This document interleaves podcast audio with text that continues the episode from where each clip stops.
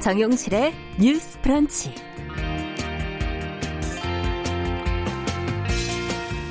안녕하십니까 정용실입니다. 딱딱한 자리에 분위기를 좀 풀고 싶을 때 가벼운 소재로 말문을 열때 아, 그런 열면 좋을 때가 많죠.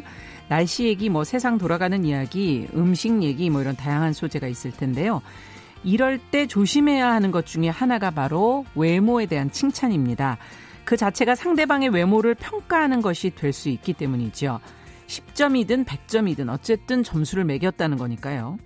어제 국회 보건복지위원회 첫 전체 회의에서 무소속의 이용호 의원이 민주당 한정혜 위원장에게 더 아름다워지셨다며 외모 칭찬을 해서 비판을 받았습니다. 이 자리에 있던 여성 의원들이 부적절하다는 반응을 보였고 한정희 위원장도 외모 발언은 자제해달라고 당부를 했다고 하는데요. 아름다움에 대한 생각은 주관적이고 또 공적인 자리에서 구성원의 외모를 평가할 필요가 없지요. 더구나 국민이 국회에 바라는 아름다움은 이런 게 아닐 겁니다. 좀 더 심각하게 말을 해보자면 어제 해프닝은 달라진 우리 사회 분위기를 고려하지 않은 일부 정치인의 무신경함이 은연중에 드러난 것이 아닐까 하는 생각을 해보게 되네요.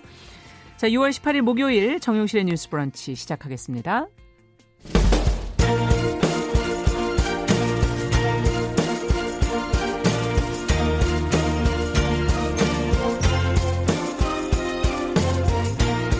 여성의 감수성으로 세상을 봅니다. KBS 일라디오 정용실의 뉴스 브런치. 여러분의 의견을 기다립니다. 문자는 9730으로 보내주세요. 짧은 문자 50원, 긴 문자 100원이 부과됩니다. KBS 모바일 콩, 유튜브를 통해서도 무료로 참여하실 수 있습니다. 네, 정윤실의 뉴스 브런치는 항상 여러분들과 함께 프로그램을 만들어가고 있습니다. 오늘도 최희철, 우재규님, 방산월님 들어와 주셨고요. 유튜브 라이브로도 많은 분들이 들어오셨네요. PL2020님, 미무스와님, 김복경님, 산속전원생활님, 써니스카이님 이렇게 들어오셨습니다. 자, 같이 한번 이제 프로그램 시작을 해보죠. 뉴스픽 오늘도 두 분 자리해 주셨습니다. 더 공감 여성정치연구소의 송문희 박사님 안녕하세요. 네, 네 안녕하세요. 전혜연 사평론가 안녕하십니까? 네, 안녕하세요. 자, 첫 번째 뉴스는 코로나19에 관련된 것을 먼저 좀 살펴보겠습니다. 코로나19 사태로 지금 대학생들의 등록금 환불 요구가 지금 이어지고 있는데 건국대가 최근에 일부 금액을 환불하는 방안을 지금 논의 중이라는 보도가 지금 나오고 있어서 관심을 모으고 있고 정부 여당도 지금 논의에 나섰네요. 관련 내용 전혜연 평론가께서 좀 정리해 주시겠어요? 예, 코로나19로 사실 많은 학생들이 여러 가지 어려움을 겪고 있는데 대학생들은 이중고를 겪는다 이런 지적이 나왔습니다. 음. 첫 번째로는 물론 대학 측이 원격 수업 시스템을 급히 마련하기는 했지만 네. 수업이 예상보다 그렇게 질이 높지 못하다라는 지적이 곳곳에서 나온 바 있었고요. 음. 두 번째로는 이렇게 수업을 제대로 받지 못했는데 이 어려운 상황에 비싼 등록금을 다 내야 되나요? 아. 좀 감면해 달라 이런 요구가 잇따랐었습니다. 실제로 많은 대학생들이 뭐 이는 시위를 하기도 하고 예. 총학생회 차원에서 학교 측에 이런 요구를 전달하기도 했었는데요. 음. 지금 건국대학교에서 처음으로 등록금 일부 환급을 결정했습니다. 1학기 등록금을 일부 반환하는 방식으로 2학기 등록금이 감면되는 그런 효과를 예. 가져올 것으로 지금 전해지고 있는데 구체적인 액수 액수나 음. 퍼센테이지는 아직 결정이 되지 않았지만 어쨌든 다른 대학들도 이런 조치를 취하거나 음. 정부에서도 이제 손 놓고 있지 말고 좀 논의를 해달라는 요구가 계속 됐었습니다. 이런 가운데 어제 어, 민주당 또 유은혜 부총리 겸 교육부 장관 청와대 김현명 사회수석 등이 네. 당정청 간담회를 열었습니다. 음. 그러니까 청와대와 당과 정부가 머리를 맞대고 한번 의논을 해보자라는 건데 전반적인 분위기는 아마 3차 추경에 증액을 해서 하는 방식이 좀 많이 논의된 것 같습니다. 네. 그런데 아직까지 뭐 청와대가 뚜렷한 입장을 내거나 기재부가 이것에 대해서 찬성 입장을 밝힌 것은 아니기 때문에 결정된 건 아니라는 그렇습니다. 말씀이시군요. 이제 이견을 줄이는 과정이 필요할 것으로 음. 보입니다. 아, 특히 이제 홍남기 경제부총리 같은 경우에는 이 등록금 문제에 대해서 굉장히 조금 신중해야 된다라는 음. 취지로 발언을 한 것으로 전해지고 있는데요. 예, 홍 부총리가 국회 기획재정위 회의에 참석했을 당시 의원들에게 이런 여러 가지 질문을 받았는데 네. 홍 부총리는 그것은 일단 수납받은 대학이 자체적으로 결정할 문제다. 음. 일단은 그렇게 하는 게 맞다라고 입장을 밝혔고요. 그렇군요. 그리고 문제는 또 뭐냐면 뭐 대학도 물론 어렵지만 자영업자 등 다른 민간과 비교해 보면 피해를 덜 입은 영역이고 음. 또 대학이 만약에 등록금 반환을 결정해서 대학 재정이 어려워진다면 대학의 예산 안에서 지원할 수 있는 틀을 활용해야 되는 것 음. 아니냐는 것을 했습니다. 그래서 이 3차 추경에 다시 이 안을 증액시킬지 아니면 다른 방식으로 지원이 될지 음. 아니면 대학들의 자체 어떤 협의에 의해서 진행될지 다시 관심이 모아지고 있습니다. 네. 지금 말씀해 주신 재원 문제가 사실은 가장 중요한 부분이 아닐까 싶고 어, 지금 이걸 왜 대학 등록금 환불에 국가 예산을 투입하느냐 이렇게 생각하시는 분들도 계실 것 같고 대학 돈으로 또 할 수 있느냐 여러 가지 지금 문제가 있는 것 같은데 어떻게 보십니까? 그 홍 부총리 말처럼 등록금을 받은 대학이 결정할 문제가 맞습니다. 음. 그러니까 어 3차 주경에다가 이런 돈을 넣겠다고 하는 거는 재정을 갖다가 쓸 때 불효불급한 곳에 먼저 써야 되고 지금 필요한 곳이 많은데 네. 무슨 3차 추경이 사실 화수분처럼 퍼덕퍼덕 나오는 것이 아닌데 이렇게 재정으로 하겠다는 거는 저는 좀 부정적으로 생각을 하고 요. 네. 지금 건국대가 그 이미 이제 1학기에 받은 등록금을 현금으로 이제 돌려주는 건 힘드니까 음. 2학기 때 이 등록금을 감면해 주겠다 이렇게 얘기하는데 네. 건국대를 칭찬하는 이유는 무엇이냐면 머리를 많이 쓰는 겁니다. 음. 4월부터 학생 대표들과 9차례 만나가지고 아. 소통을 계속해 나가면서 네. 그 대학이 쓸 수 있는 자원 중에서 뭐 성적 우수 장학금이라든지 국제 교류 지금 못 하고 있잖아요. 음. 그러면 국제 교류 현장 실습 못 하고 있으니까 그런 예산들 아. 이런 아. 것들을 조목조목 빼가지고 학생당 한 25만 원 정도 감면해주겠다. 그러니까 제가 말씀드리는 거는 머리를 쓰면 얼마든지 나올 수 있는 부분인데 건국대가 쏘아 올린 등록금 환불에 대한 거를 다른 대학들은 눈치 보기로 지금 하고 있는 것 같은데요. 음. 사실 학생들이 온라인 수업으로는 부족한 게 많습니다. 그렇죠. 대학이 물론 어렵다고 하지만은 음. 이 부분도 대학이 감수해야 되는 부분이거든요. 그래서 지금 한양대와 연세대 학생이 혈서를 쓰고 네. 이렇게 하고 있는 상황인데 대학이 좀 더 주의 깊게 나서야 되는 부분이고 음. 저는 교육부에 대해서 한 말씀 드리고 싶은 것이 교육부에서는 이런 등록금 환불이나 이런 내용을 네. 대학이 결정해라. 음. 이렇게 얘기를 하고 있는데 이거는 저는 직무유기라고 봅니다. 음. 이럴 때 교육부가 적극적으로 대학과 학생들과 많은 소통의 장을 가지고 협의를 해서 등록금 환불에 대한 어떤 일정한 가이드라인 내지는 지침을 서로 만들어내야 되는 것이지 네. 이런 식으로 해버리면은 대학들이 갈팡질팡할 수밖에 없는 것이거든요. 네. 어떻게 보십니까? 글쎄 박사님 말씀의 일부분은 동의를 합니다. 대학과 음. 학교가 아, 나서고 또 학생들과 협의해서 하는 것을 좋은데 과연 이 방식을 전국에 있는 대학들이 할 수 있을까? 2학기 등록금을 내야 하는 시기까지 거기에 대해서는 굉장히 의문이 많이 듭니다. 왜냐하면 건국대 같은 경우에는 그래도 학생회 측과 학교 측이 뭐 지금 언론 보도를 보면 19차례 이상 대화를 했다 이런 게 나오거든요. 네. 그러니까 이거는 그나마 그 학교가 의지와 대화에 음. 어떤 나서는 자세가 되어 있기 때문인데 모든 대학에 이거를 해라라고 했을 경우 과연 이것이 될 것이냐. 자율적으로 하는 게 가장 좋은데 이 자율적으로 맡겨놨을 때 그 피해를 오히려 학생들이 입는 거 아니냐라는 우려가 네. 제기되고 있는 것이거든요. 정부에서 지금 아마 고민하고 있는 부분들이 일부분 3차 추경이 만약 어렵다면 다른 방식의 예산 있잖아요. 뭐 대학에 지원한 예석이라든가 교육 예산을 항목을 돌리는 방안을 검토하고 있는 것으로 보입니다. 그래서 저는 자율적인 것이 최선이지만 자율로 맡겨놓으면 그 피해가 학생들에게 올 수 있기 때문에 정부나 당정에서도 일부분의 어떤 당근 체계랄까요? 그것은 좀 필요하다고 봅니다. 그러나 그것이 추경이 될지 아닐지는 조금 논의 과정을 지켜봐야 음. 되는 것이 말씀해 주셨듯이 지금 대학이 어떤 문제만 생길 경우에 추경을 또 지원하는 방식이 되면 이게 하나의 선례가 될 수가 있는 그렇죠. 거고 홍남기 부총리가 말씀하셨듯이 지금 대학만 어려운 게 아니라 당장 뭐 일용직 노동자, 자영업자, 뭐 거의 도산위기에 물린 네. 일부 산업들도 문제가 있거든요. 그래서 그런 부분은 정부는 같이 봐야 되기 때문에 그렇죠. 정부의 개입은 필요하나 그 수준에 대해서는 앞으로 좀 더 논의가 필요하다 그 생각합니다. 그러니까 사실은 이제 희생이 필요한 부분이라고 봅니다. 어, 대학도 대학 나름대로의 또 고충이 있겠지만은 대학의 재정 여건이 또 천차만별이기 때문에 네.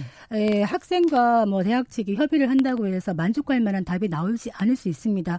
그렇지만 일단 소통을 하는 기회를 계속 가져야 되고 교육부가 적극적으로 들어가서 어느 정도의 공통된 조금 큰 가이드라인을 만들어내고 음. 그럼에도 불구하고 정말 재정이 약한 지방 사립대라든지 이런 부분은 어쩔 수 없이 또 지원할 수 있는 뭔가를 찾아볼 수 있진 모르겠습니다만 네. 무조건 3차 주경에다가 대학 지원까지 넣는 거는 좀 무리가 아닌가 이런 생각이 듭니다. 전에는 한 말씀만 더 드리면 사실 이 등록금 문제 우리나라 너무 비싸다는 이제 계속 나오고 있잖아요. 네.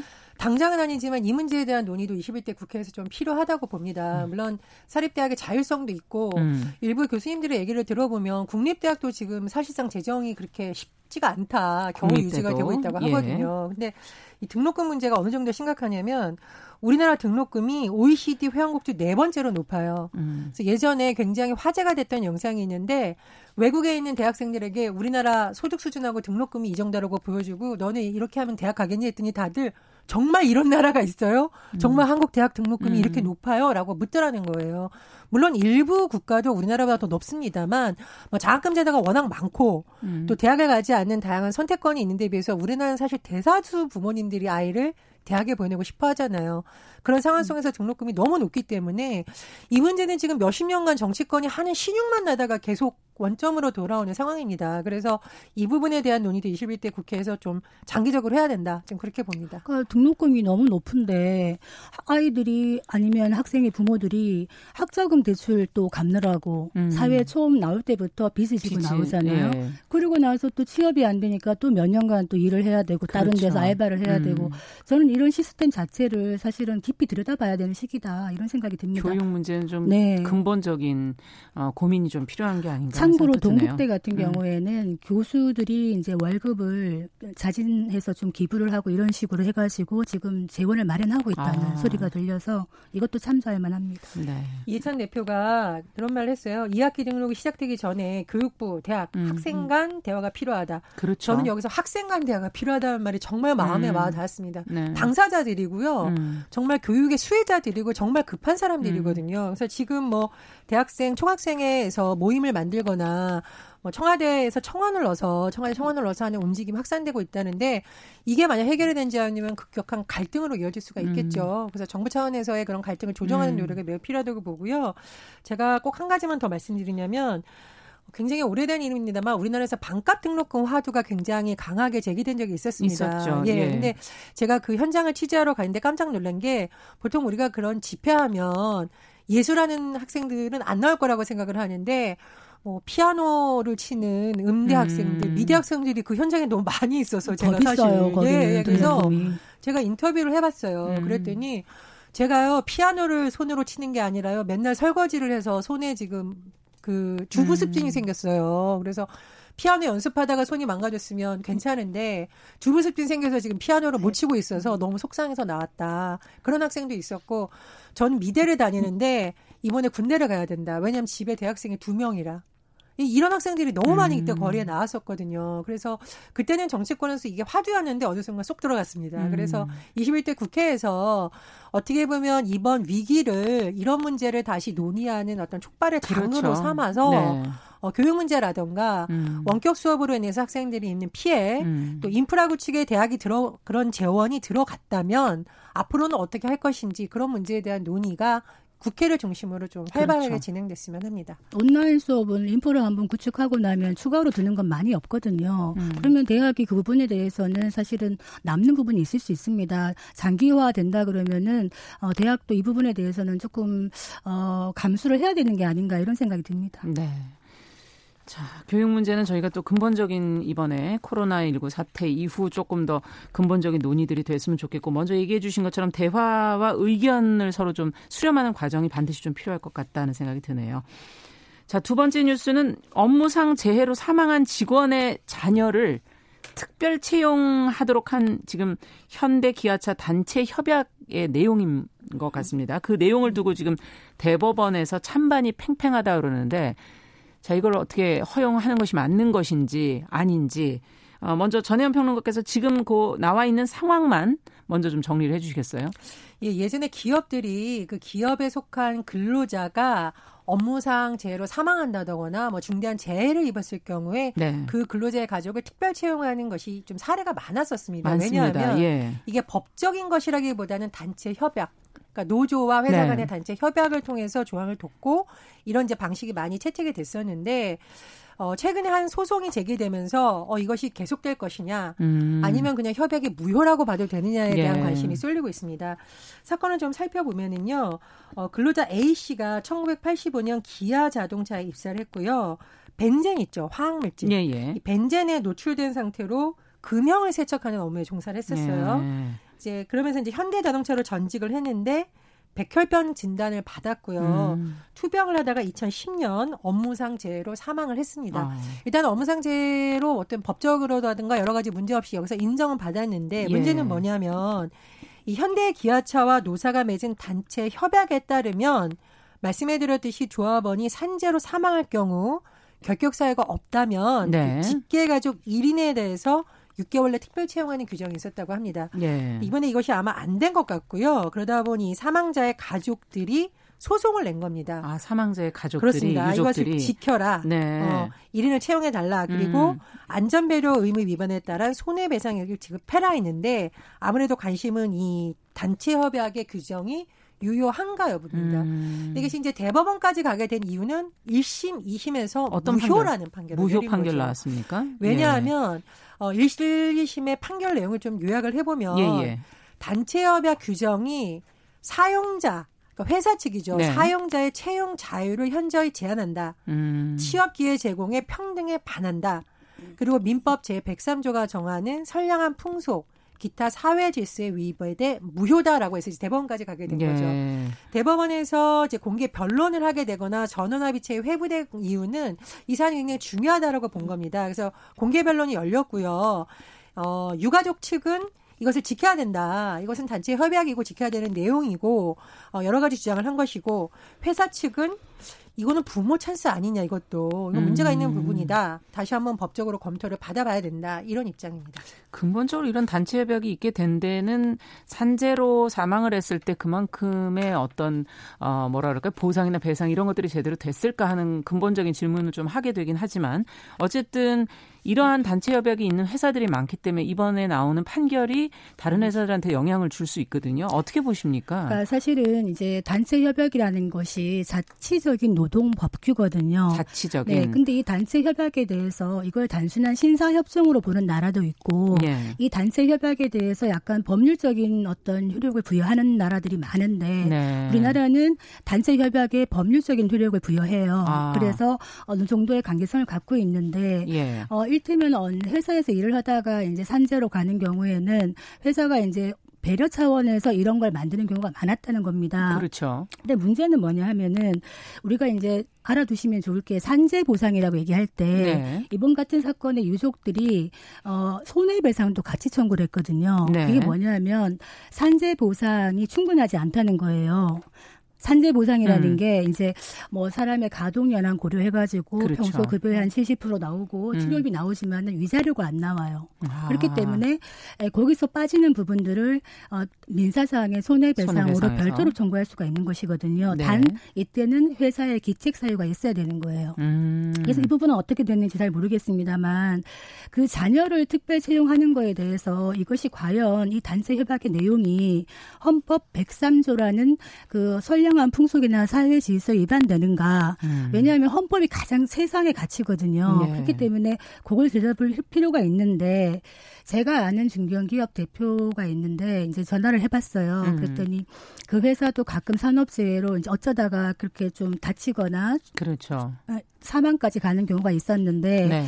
그 아내를 음. 특별 채용을 해가지고 이제 아이들이 클 때까지 그러니까 단순 업무지만은 이제 고용을 보장해주는 그렇죠. 이런 식으로 간게 있어가지고 그런 그렇게, 경우가 사실 배우자가 가장 흔하죠. 예, 그렇게 예. 보면은 괜찮은데 문제는 이게 이제 현대 기아차 노조라는 겁니다. 아. 그러니까 노동조합 조합원이 이런 경우에 그 자녀를 특별 채용하는 거잖아요. 그러니까 어떻게 보면은 현대 기아차가 사실은 어 신의 직장이다 이런 음. 얘기를 하고 있는데 귀족 노조다 이런 얘기까지 듣고 있는데 만약에 자녀까지 특별 채용하는 거는 이거는 너무 특혜가 아니냐 이런 논란이 있다는 겁니다. 음. 그렇기 때문에 그렇지만 또 인원을 보면은 그렇게 많지가 않아요. 사실 산재를 당하는 사람들은 예, 정규직보다는 비정규직이라든지 그렇죠. 하청업체 네. 노동자가 많기 때문에 인원이 많지는 않지만은 많지는 않지만은 이렇게 하는 것이 공정한가라는 음. 질문은 던질 수가 있는 것이죠. 음. 어떻게 봐야 될까요?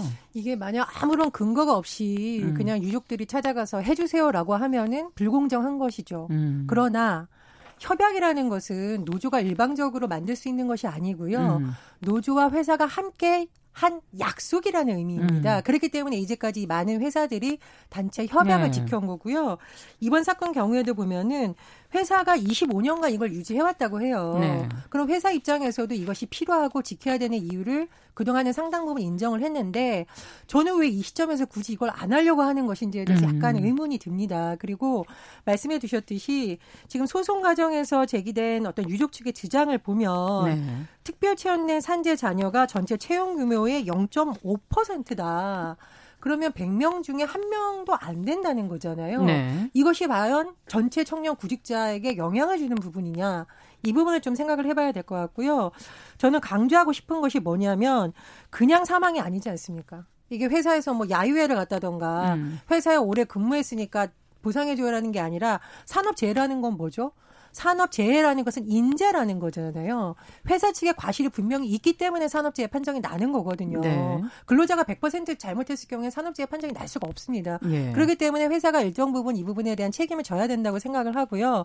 그리고 저는 단체 협약이 법적인 구속력이 약할 수 있다라는 걸 회사도 알고 체결을 했겠지만 이제까지 그 협약을 체결해준 이유는 이유가 있었기 때문이라고 보거든요. 네. 그래서 뭐 대법원의 판결을 지켜봐야겠습니다만 다른 것도 아닌 산재 부분에 있어서는 노동자들이 왜 이런 요구를 했었는지 조금 음. 더 귀를 기울여야 된다 이렇게 생각을 합니다. 그러니까 이제 현대 기아차의 정규직 에서 보호를 받고 있는 노동자가 있고 네. 또 이제 그 속에 들어가지 못하는 수많은 노동자가 있지 않습니까? 네. 그러니까 일테면 최근에 그 현대 기아차 판매 노동자가 밥값 투쟁에 나섰습니다. 음. 그 이유가 뭐냐 하면은 똑같은 정규직 일을 하고 있는데 어 연장 근로 를 할 때 정규직은 음. 식대를 주는데 특별 그 특고 노동자한테는 식대를 안 주는 거예요. 네. 그래서 이거에 대해서 투쟁을 하고 있는데 제가 말씀드리는 거는 그 조직 안에서도 정규직과 비정규직 간의 그 어떤 계급화 음. 나누는 것 이런 것 부분에 대해서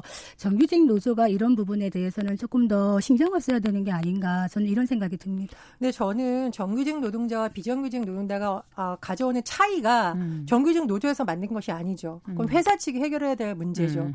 잘못해서 프레임을 자르면 이게 노노 간의 갈등으로 비춰질 수 있는데 비정규직 노동자의 문제도 결국은 회사에서 차별을 줄이기 위해서 노력을 더 해야 되는 부분이거든요. 네. 저는 그 점을 또 말씀드리고 싶습니다. 네. 자, 정용실의 뉴스 브런치 더공감 여성정치연구소 송문희 박사 전혜연 시사평론가와 함께 뉴스픽 진행하고 있는데요.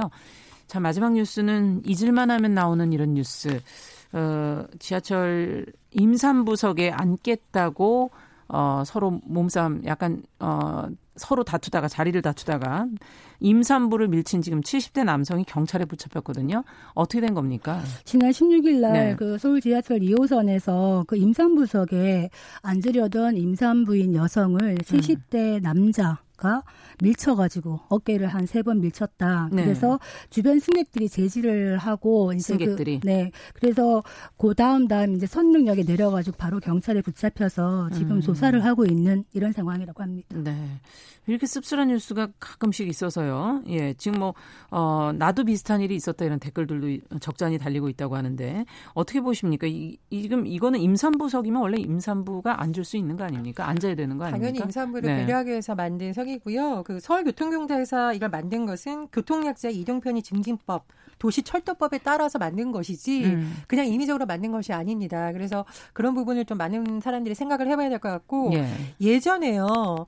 그 지하철 임산부석에 앉은 그 임산부에게 욕설하고 폭행을 했던 50대 남성이 아. 결국 수사를 받아 집행유예를 선고받은 사건이 있었어요. 예. 근데 이것도 사실은 그 임산부의 남편분이 참다 참다가 어, 곳곳에 글을 올리고 해서 알려지면서 수사까지 가게 된 아. 사안이거든요. 그래서 그 당시 그 남편이 올렸던 글을 보면 그 아내가 공포심 그리고 거기서 문제가 생기면 아이가 잘못될까봐 너무 무서워서 벌벌 떨고 있었다라는 네. 상황을 전했습니다. 그래서 우리 사회가 아이를 많이 낳으라고 하면서 그렇죠. 임산부에 대한 존중은 너무 부족한 게 아닌가 좀 그런 씁쓸한 생각이 존중은 들었습니다. 지금커녕인데요. 지금 그게 문제가 아니라 아니, 배 기본적인 거는 아, 서로 해줘야 되는 거그 아닌가? 임신한 상태에서 예. 특히 배가 많이 나온 상태에서 이런 폭행을 당하면 공포감은 말로 할 수가 그렇죠. 없습니다. 특히나 배라도 한번 어떻게 건드리거나 충격을 받으면은 예. 그 충격은 어떻게 할 수가 없는데 나이 든다고 어, 다 어른이 되는 건 아니구나 이런 네. 생각이 들고 이렇게 배려할 줄 모르는 어른들이 있다면 네. 얼마나 삭막할까 이런 생각이 드는데 제가 옛날에 이제 임신을 해서 그 기억을 떠올려 음. 보면은 음. 뭐 임신한 게 뭐 유세 떨 일이냐 이렇게 하시는 분들도 가끔 아. 있, 습니다만 사실 돌아보면 유세 떨만 한 것 같아요. 그 열 달 동안 굉장히 힘들거든요. 예. 특히 만삭인 경우에는 서 있는 것도 힘듭니다. 그래서 그렇죠. 그래서 배려하기 위해서 만든 거죠. 임산부석 아니라도 음. 노약자석도 좀 양보 양보해 주시고 일반 음. 속도 좀 임산부가 보이면은 좀 적극적으로 그렇죠. 양보해 주시면 어떻겠는가 이런 생각이 듭니다. 네. 세상에 어머니가 없는 사람은 한 사람도 없잖아요. 맞아요. 내 엄마라면 어땠을까? 내가 음. 저 뱃속에 있는 아이였던 시절도 있었던데 음. 그런 마음으로 생각한다면 굉장히 문제가 쉽게 풀리지 않을까 싶습니다. 네. 자, 오늘 뉴스픽 여기까지 듣겠습니다. 전혜연 평론가, 더공감 여성정치연구소 송문희 박사 두 분 수고하셨습니다. 감사합니다. 감사합니다. 정용실의 뉴스 브런치 듣고 계신 지금 시각 10시 31분이고요. 어, 라디오 정보센터 뉴스 듣고 오겠습니다. 중앙방역대책본부는 어제 국내 코로나19 확진자가 59명 늘어 누적 확진자 수는 12,257명이라고 밝혔습니다. 홍남기 부총리 겸 기획재정부 장관이 2차 긴급 재난지원금 지급에 적극적으로 찬성하지 않는 입장이라고 밝혔습니다. 더불어민주당은 오늘 외교안보라인 장관들을 불러 외교안보통일 자문회의를 열고 남북 연락사무소 폭파 등 최근 북한의 움직임과 관련한 대응책을 논의합니다. 국회 국방위원장인 더불어민주당 민홍철 의원이 북한의 다음 도발은 SLBM, 잠수함 발사 탄도미사일 발사 등 미국에 대한 신호일 가능성이 높다고 전망했습니다. 유럽연합이 북한의 남북 공동 연락사무소 폭발을 용납할 수 없는 행위로 규정하고 남북 관계 경색에 우려를 표한 데 대해 북한이 비난하며 유럽연합의 대북 정책 변화를 촉구했습니다. 지금까지 라디오 정보센터 조진주였습니다.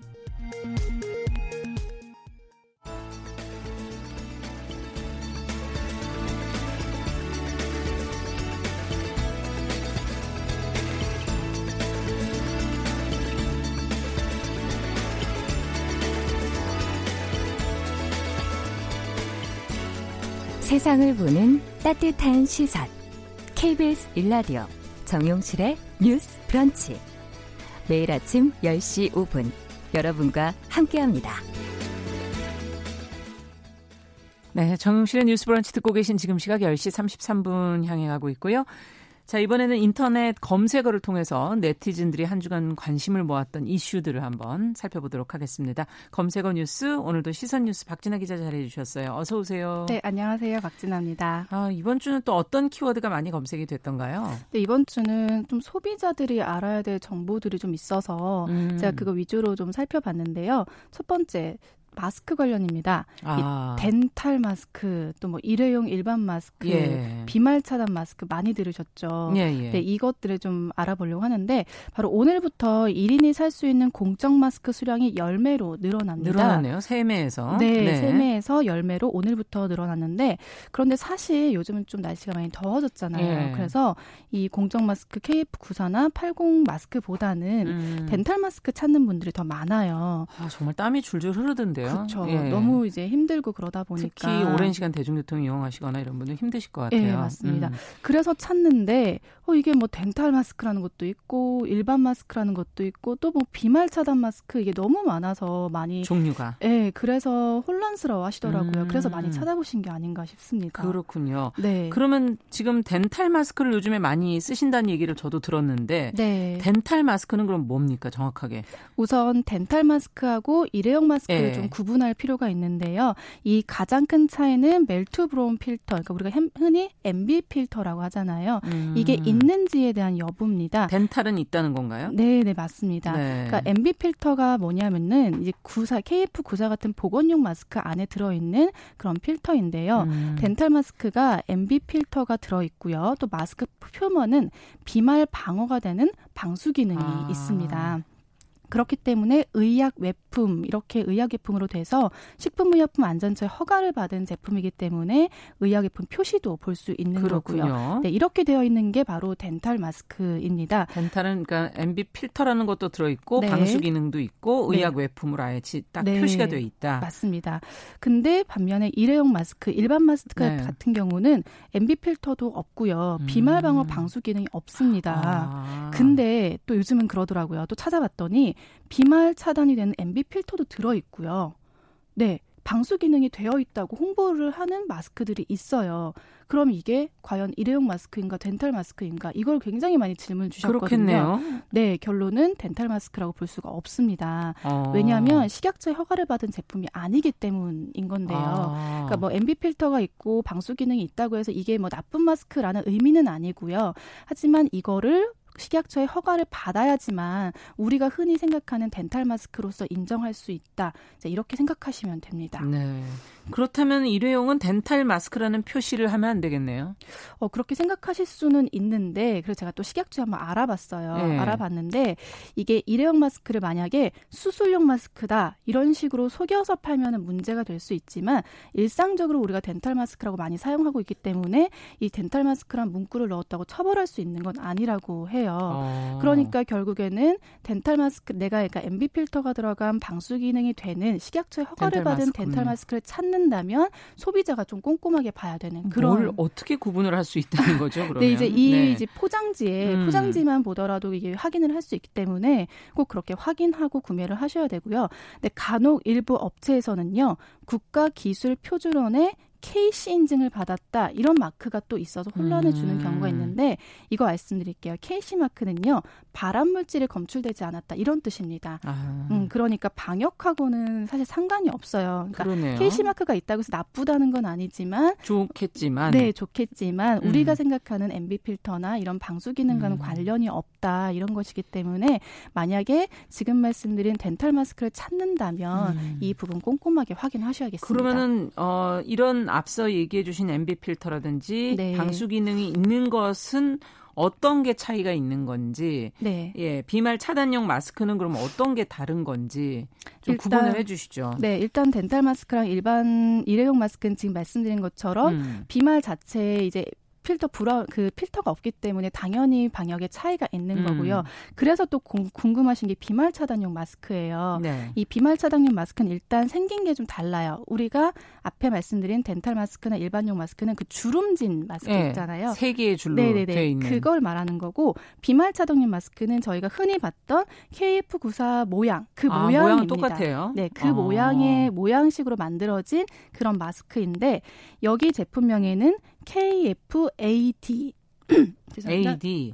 이건 네. 또 무슨 뜻인가요? 네, AD가 anti droplet 이것의 약자인데요. 네. 미세 침방울을 차단한다 이런 음. 의미가 있습니다. 이것도 식약처가 허가한 의약 외품이라는 표시도 있고요. 아 그렇군요. 네, 그러니까 식약처는 비말 차단용 마스크의 성능은요 KF94 우리가 흔히 봤던 것보다 죄송합니다. 네, 괜찮습니다. 예. 네, 이것보다 음. 기준이 한 55에서 80% 수준이라고 해요. 그러니까 음. 우리가 KF94를 썼던 것보다는 그 수준이 조금 떨어질 수는 있지만 음. 이게 최소 직경이 5 마이크로미터 크기인 침, 침방으로 차단하는 데는 비말 차단에는 효과가 네, 있다. 효과, 효과가 있습니다. 네. 그렇기 때문에 이것도 충분히 좋은, 그러니까 오히려 지금 많이 쓰시는 음. 게더 많이 찾는 마스크인 거고요.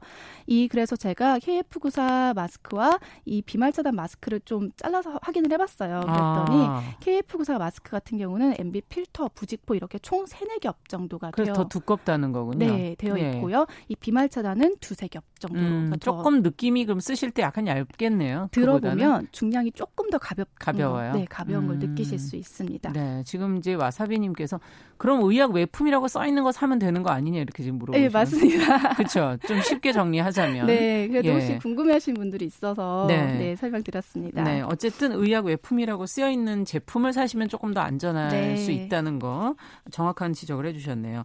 자, 그러면 다음엔 또 어떤 키워드를 살펴볼까요? 네, 다음은 2월 타이어인 건데요. 말 그대로 2월 된 타이어 뭐 그런 뜻입니다. 2월 타이어. 네, 새 타이어보다 가격이 훨씬 저렴해서 2월 타이어 구매하시는 분들 음. 많거든요. 보통은 절반 이하의 가격까지도 팔더라고요. 근데 최근에 이런 2월 타이어 구매하고 사용하다가 타이어가 갈라지는 현상을 경험하는 분들이 좀 많이 어, 나왔어요. 굉장히 위험한데. 네, 그래서 이게 2월 타이어 구매하실 때 유통기한, 뭐 생산일자 반드시 확인이 필요합니다. 어.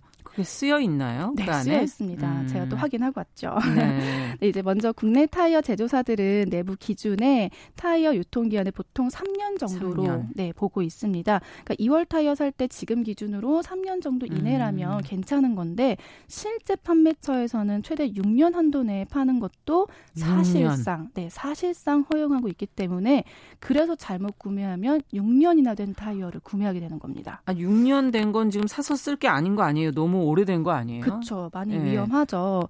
타이어가 오래되면 실제로 6년 정도 되면요. 내부 구조물이 변형되거나 고무가 굳어서 안전성이 좀 떨어질 수가 있습니다. 음. 그래서 전문가들은 보통 이게 타이어가 5년이 지나면 연성이나 고무의 탄성이나 이런 것들이 모두 필요한 성능이 절반으로 떨어지기 음. 때문에 주의해야 된다. 이렇게 전하고 그러면은 있습니다. 그러면은 아까 얘기해 주신 그 유통 기한 네. 그거를 어디에 표시가 돼 있고 어떻게 표시가 돼 있는지를 알아야지 저희가 체크할 수 있을 것 같아요. 네. 예. 예. 생산 일자를 확인하는 방법인데요. 네. 타이어 한번 유심히 한번 봐주세요. 음. 보면은 여러 가지 숫자가 몇 개가 있더라고요. 그래서 네. 헷갈리실 수 있는데 크게 일단 딱 눈에 보이는 게 숫자랑 영어랑 이렇게 섞여 있는 숫자랑 영어랑 예 있어요. 음. 예를 들어서 이 실제 타이어를 제가 본 건데. 네. 205 슬러시 55R16 이런 식으로 숫자랑 영어랑 이렇게 섞여 있는 게 모든 타이어에 있습니다. 이건 무슨 말일까요? 이거는 음. 타이어의 음. 사이즈 부분들이 적힌 부분이에요. 그래서 아. 이거를 혹시나 제가 생산일자로 이렇게 착각하실까봐 제가 알려드리는 건데 영문이 있는 거 아니고 네, 영문이 있는 거 아니고요. 이 숫자 보통은 반대편이나 타이어마다 조금 다를 수는 있습니다. 음. 이 타이어 밑에 보면 딱 네 개의 숫자가 적혀 있는 게 있어요. 아. 네, 예를 들어서 뭐 영문 없이 같이 없이 1920 이런 식으로 써 있는 아. 숫자가 있는데 이거를 읽는 방법은 뒤에서부터 읽는 겁니다. 뒤에서부터. 네, 그러니까 20이면 2020년? 맞습니다. 어. 네. 음. 그럼 19는 뭐예요? 19주차에 나왔다는 거예요. 아, 이건 주로 표시가 되는 건가요? 네. 1주차, 2주차, 3주차 타이어는 이런 식으로 아. 주차가 나오는데 20년 아 1920 같은 경우는 그쵸 저희가 2000년도니까 2020년도 19주차에 19주차. 만들어진 타이어다 이렇게 이해하시면 되고 또 계산을 해봐야 돼. 예, 하여튼 네. 네. 그리고 또 제가 옛날 네. 차를 한번 봤더니 3914 이렇게 적혀 있더라고요. 뒤부터 읽어라. 네, 맞습니다. 14 2014년? 맞습니다. 2014년도 39주 차에 만들어진 타이어다. 아, 이렇게 보시면 됩니다. 그렇군요. 그러니까 예. 지금 내가 구매하는 기준으로 말씀드린 것처럼 3년 정도까지는 음. 괜찮기 때문에 이렇게 생산 일자 꼭 확인하시고 구매를 음. 하셔야겠습니다. 네, 그렇군요.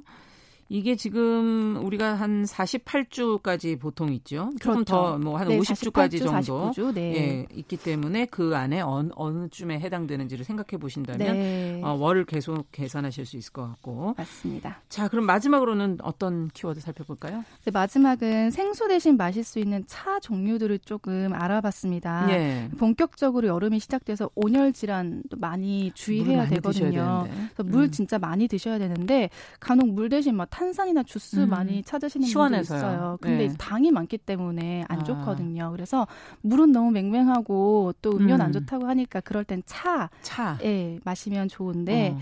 뭐 어떤 차가 좋을까 하다가 음. 사실 국민차라고 불리는 보리차 있잖아요. 보리차는 옥수수차죠. 여름에 옥수수차 네. 좀잘 쉬어가지고 예. 그렇긴 한데 또 보리차를 너무 자세히 설명드리자니 어, 음. 너무 당연한 거 아닌가요 하실까봐 보리차는 제가 주의점만 좀 말씀을 드릴게요. 아. 보리차 같은 경우 너무 진하게 끓이시면 안 좋다고 해요. 네. 이게 보리차를 너무 진하게 끓으면 뭐 드물긴 하지만 이뇨 작용이 조금 심해지는 부작용이 음. 있을 수 있기 때문에 너무 진하게 끓이지 않고 마시는 게 좋고요. 또 보리차 대신 현미차도 좋습니다. 현미차. 네, 현미는 열량이 낮고 섬유질이 풍부해서 다이어트에도 좋다고 하거든요. 음. 또 당분의 체내 흡수 속도를 늦추고 변비를 해소하기 때문에 장 건강에도 도움을 줍니다. 그리고 현미차가 차 중에서 거의 유일하게 음. 독성이 없다고 해요. 그렇군요. 그래서 부작용은 거의 없지만 주의할 점 이게 찬 성질을 가진 음. 차기 때문에 평소에 좀 몸이 냉하거나 찬 분들 네. 같은 경우는 또 소화가 안 되는 분들은 이 현미차는 조금 조심하시는 게 좋습니다. 네. 검색어 뉴스 어, 이번 주도 좋은 소식 감사합니다. 네. 시선 뉴스의 박진아 기자와 함께했습니다. 감사합니다. 감사합니다.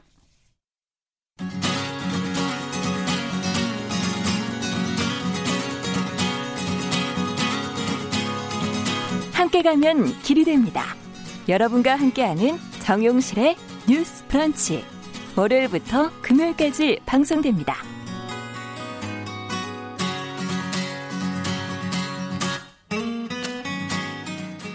네, 정실의 뉴스 브런치 듣고 계신 지금 시각 10시 45분 향해 가고 있고요. 어, 목요일마다 이 코너 기다리시는 분들 많으시죠? 작은 서점의 개성을 반영한 신간 소개 코너입니다. 동네 책방. 오늘은 부비프의 박은지 대표 자리해 주셨어요. 어서 오세요. 안녕하세요. 네. 오늘은 어떤 책을 같이 읽어 볼까요?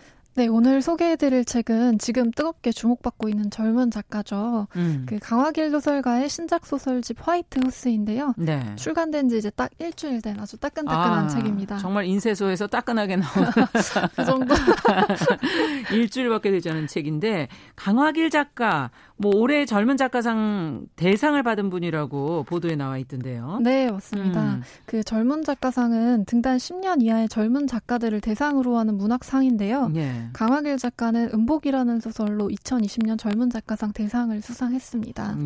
이 소설에서 가족 내의 젠더 권력을 서늘한 필치로 묘사해서 주목을 받았었어요. 음. 네, 이제 이분이 2017년에도 젊은 작가상 본상을 수상한 적이 있으시고 내공이 있으시군요. 네 네. 예. 2012년부터 작품 활동을 시작해서 장편 소설 다른 사람 또 소설집 괜찮은 사람 등을 내면서 음. 꾸준하게 여성의 이야기를 해오고 있습니다. 아, 올해 상반기 중에 가장 많이 많이 팔린 그 책 중에 하나가 2020년 젊은 작가상 수상 작품집이다 이렇게들 얘기들을 하시던데 그러면 강화길 작가의 팬도 그 안에서 많이 생기는 거 아닌가? 네네. 예, 그런 생각도 들고. 자, 오늘 가져오신 이 화이트 호스는 그러면 어떤 내용에 마찬가지로 여성에 관한 그런 책인가요? 네, 맞습니다. 어, 이 책에는 젊은 작가상 그 대상을 받았던 음복을 비롯해서 표제작인 화이트 호스, 또 2018년 김유정 문학상 후보작이었던 손 등을 포함해 어, 강한길 작가가 최근 3년 동안 발표했던 소설 7편이 실려 있어요. 네. 네. 책에 수록된 소설들이 하나같이 재밌었는데요. 하나같이 재밌어요. 하나도 빠짐없이 재밌더라고요. 네. 그러기가 사실 어려운데. 맞아요. 그것도 네. 소설집, 단편집 이런 걸 보면 네. 좋아하는 게 몇 개 있고 음. 그것만 해도 건졌다 이렇게 생각할 때가 있거든요. 맞아요. 음. 근데 하나같이 재밌어서 오늘 들고 왔고요. 이 일곱 편의 소설을 관통하는 몇 가지를 꼽아볼 공통점. 수가 있을 텐데, 네. 뭐예요? 우선 화자가 모두 여성이에요. 음. 네. 네.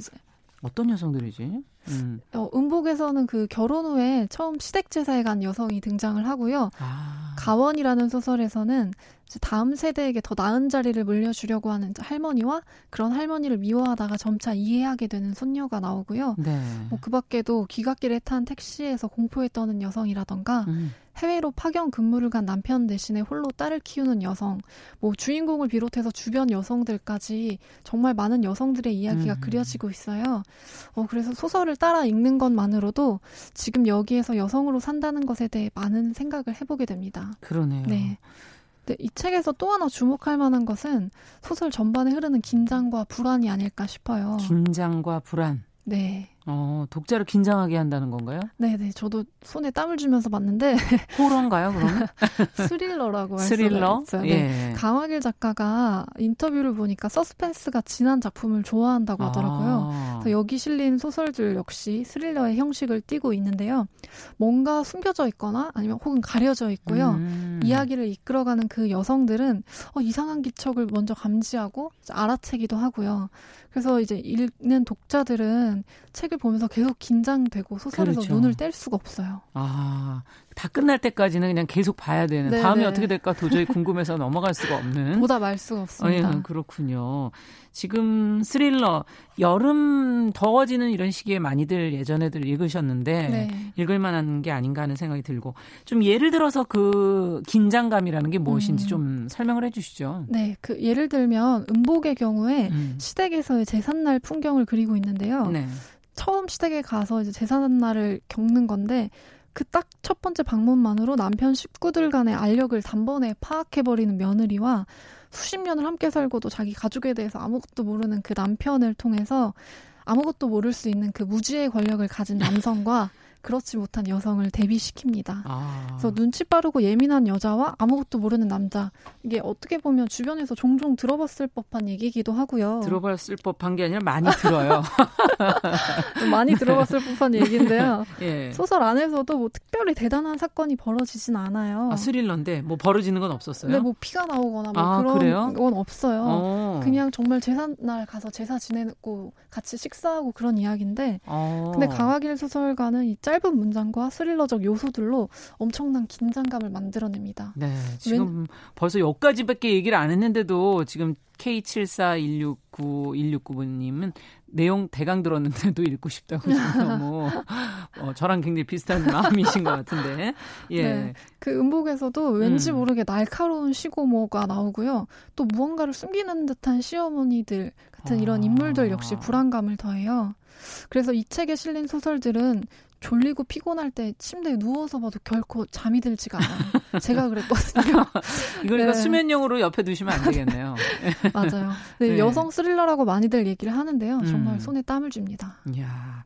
근데 정말 뭔가 있을 것 같은데 지금 날카로운 시고모님 그리고 뭔가를 숨기는 시어머님. 음, 음. 근데 아무 일도 벌어지지 않는다는 게 전 너무 신기할 정도인데 뭐가 숨겨져 있는 뭔가 숨겨져 있는 것 같긴 한데. 자 그러면 지금 이 제목의 표제작이라고 할 수 있는 그 화이트 호스. 네. 이거는 왜 이런 제목을 붙였을까 아, 이런 생각도 들기도 네. 하고 이 얘기도 좀 들어보고 싶네요. 화이토스는 강하길 작가가 이 책에서 가장 좋아하는 소설이라고 개인적으로? 해요. 네네. 그러니까 상을 안겨준 작품은 음복인데 네. 자신을 자유롭게 해준 건 화이토스라고 하더라고요. 아. 어, 일단 소설의 주인공은 슬럼프를 겪고 있는 소설가예요. 어, 네. 그러네요. 물론 여성이고요. 음. 네.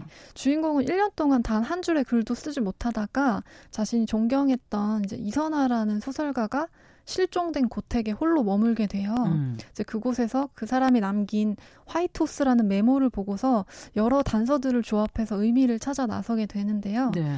어, 주인공이 뭔가를 찾고 발견하는 과정들이 언뜻 추리 소설처럼 어, 읽히기도 해요. 네. 음. 그래서 또 이제 잠들 수가 없어요. 이 단서가 또 뭐의 근거가 네네. 될까? 예. 네. 그 와중에 들려오는 이제 알 수 없는 음악 소리, 뭐 웃음 소리, 문 두드리는 소리 이런 스릴러적 아. 요소는 여전하고요.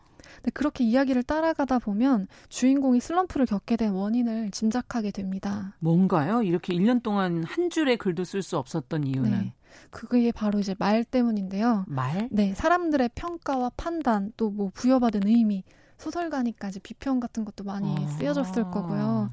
자신의 위치를 규정하는 그 온갖 말들이 주인공을 괴롭히는데 아. 어, 책에 함께 수록된 다른 소설에서도 이런 여성들이 등장을 합니다. 음, 어떤 소설에서 또 그런 여성들이 등장을 하나요? 어, 책에서 다섯 번째로 실린 오물자의 출현이라는 소설인데요. 예. 오물자라는 말은 전라도 방언으로 인형이라는 뜻이에요. 인형? 네, 그래서 음. 인형의 출현 뭐 같은 음. 이야기인데 어, 이 소설이 화이트호스와 표제작 경쟁을 했다고 해요. 할 정도로 네네. 또 어, 좋아하는 작품이군요. 네. 오물자의 출연에는 우연한 기회로 연예인이 되면서 또 온갖 말들 속에 살아가다가 결국 죽음을 맞는 여성이 나오는데요. 음. 어, 강하일 작가는 이 여성을 둘러싼 소문과 가십, 폭로, 증언, 뭐 전기 같은 것들을 이제 낱낱이 보여주면서 이런 이야기들이 얼마나 허술하고 엉터리고 또 결함이 많은지를 보여주고 있습니다. 말도 안 되는 얘기다. 네. 그래서 화이트호스는 어, 이야기의 성에 아. 갇힌 여성이 성 밖의 세계를 도모하고 그 밖으로 걸어 나오는 이야기예요. 그것으로부터 벗어나는 네네, 겁니까? 그 온갖 말들과 뭐 평가와 이제 아. 그런 것들에 갇혀 있다가 이제 밖으로 걸어 나오는 이야기인데요. 음. 어, 여성의 죽음에서 시작된 오물자의 출현과 달리 화이토스의 여성은 자신을 둘러싼 말과 평가를 벗어 던지고 정말로 성 밖으로 걸어 나오면서 음. 앞으로는 나만의 새로운 의미를 찾아 나서겠다는 걸 암시하면서 음. 소설이 끝납니다. 용기 있게. 네. 제목이 화이트 호스인 건 뭐 이유가 있나요? 네네. 이 제목은 테일러 스위프트의 동명의 노래 제목에서 따왔다고 하는데요. 예. 그 노래에 이제 이런 가사가 있어요. 나는 네가 이끌어줄 사람이 아니야. 나는 공주가 아니고 이건 동화도 아니란다. 나는 너의 화이트 호스가 필요 없단다. 이런 아, 백마탄 기사가 와서 네네 맞아요. 뭔가를 이끌어 주려 그럴 때 네. 나는 너의 그 백마도 음, 필요 없고 음. 공주도 아니고 난 이거 동화도 아니고 네 맞습니다. 네, 너가 이끌어 줄 필요도 없고 어. 이 소설 속의 주인공은 어, 자기 생각과 달리 너무 호평을 받았다고 생각을 하거든요. 음. 그래서 이제 그거를 백마탄 왕자 같이 생각을 하는데 이제 필요 없다고 그런 이야기예요. 음. 그런 칭찬을 또 필요 없다고 하는 것도 쉬운 건 아닌데요. 그렇죠. 예, 그것도 용기가 필요하죠. 맞아요. 예. 더 음. 자세한 얘기는 작가의 말에 나와 있는데 네. 저는 이 책을 읽어야 하는 여러 가지 이유 중 하나가 또 작가의 말이 아닐까 작가의 싶었어요. 말. 예. 왜냐하면 강하길 작가가 원래 작가의 말을 한 줄 쓰는 분인데 오. 이 책에서는 세 장을 쓰셨거든요. 세 장. 예. 네, 그러면서 앞으로 다시는 작가의 말을 이렇게 길게 쓰지 않겠다고 선포를 해서 읽고 읽어봐야 된다고 생각이 들었어요. 야, 더 궁금하게 만드시는데. 네. 예. 자, 어쨌든 한마디 끝으로 정리해 주신다면? 어, 여기 실린 소설들이 스릴러로 분류가 되는데 결국엔 삶에 대한 이야기가 아닐까 싶어요. 음. 그 다양한 여성들의 삶이 스릴러의 문법을 만났을 뿐인데요.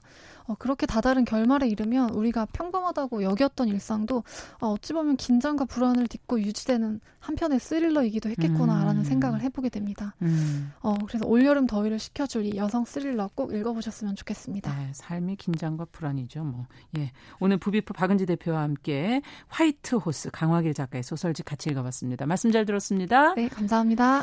자, 정용실의 뉴스 브런치 목요일 순서 여기서 마치도록 하겠습니다. 저는 내일 10시 5분에 다시 찾아뵙겠습니다. 감사합니다.